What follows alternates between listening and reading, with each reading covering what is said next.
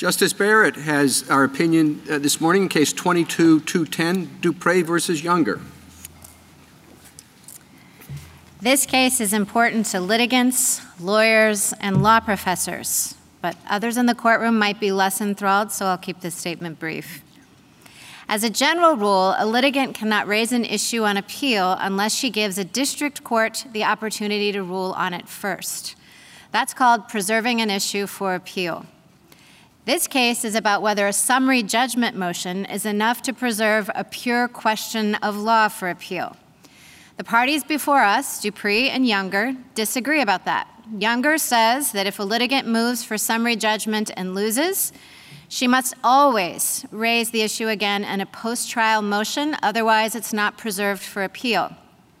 Younger says that's true regardless whether the issue is factual or legal. Dupree, on the other hand, says that a post-trial motion is necessary for factual but not purely legal issues. We agree with Dupree. Here's why. In Ortiz versus Jordan, we held that the denial of summary judgment on sufficiency of the evidence grounds is not appealable after a trial because the factual record at trial supersedes the record at summary judgment.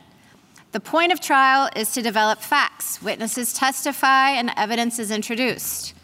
It follows, we explained in Ortiz, that sufficiency challenges must be raised in a post-trial motion to be preserved for appeal. That motion allows the district court to take the first crack at the question the appellate court will have to confront.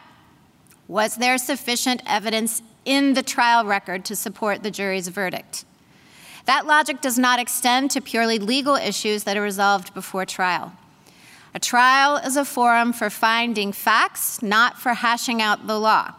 So nothing happens at trial that would supersede the district court's pretrial ruling on purely legal issues.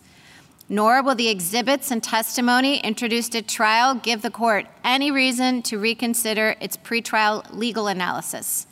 After all, a purely legal question is one that can be resolved without any reference to the facts. For these and other reasons set forth in our opinion, we hold that purely legal issues resolved at summary judgment need not be renewed in a post-trial motion to be preserved for appeal. The decision of the court is unanimous.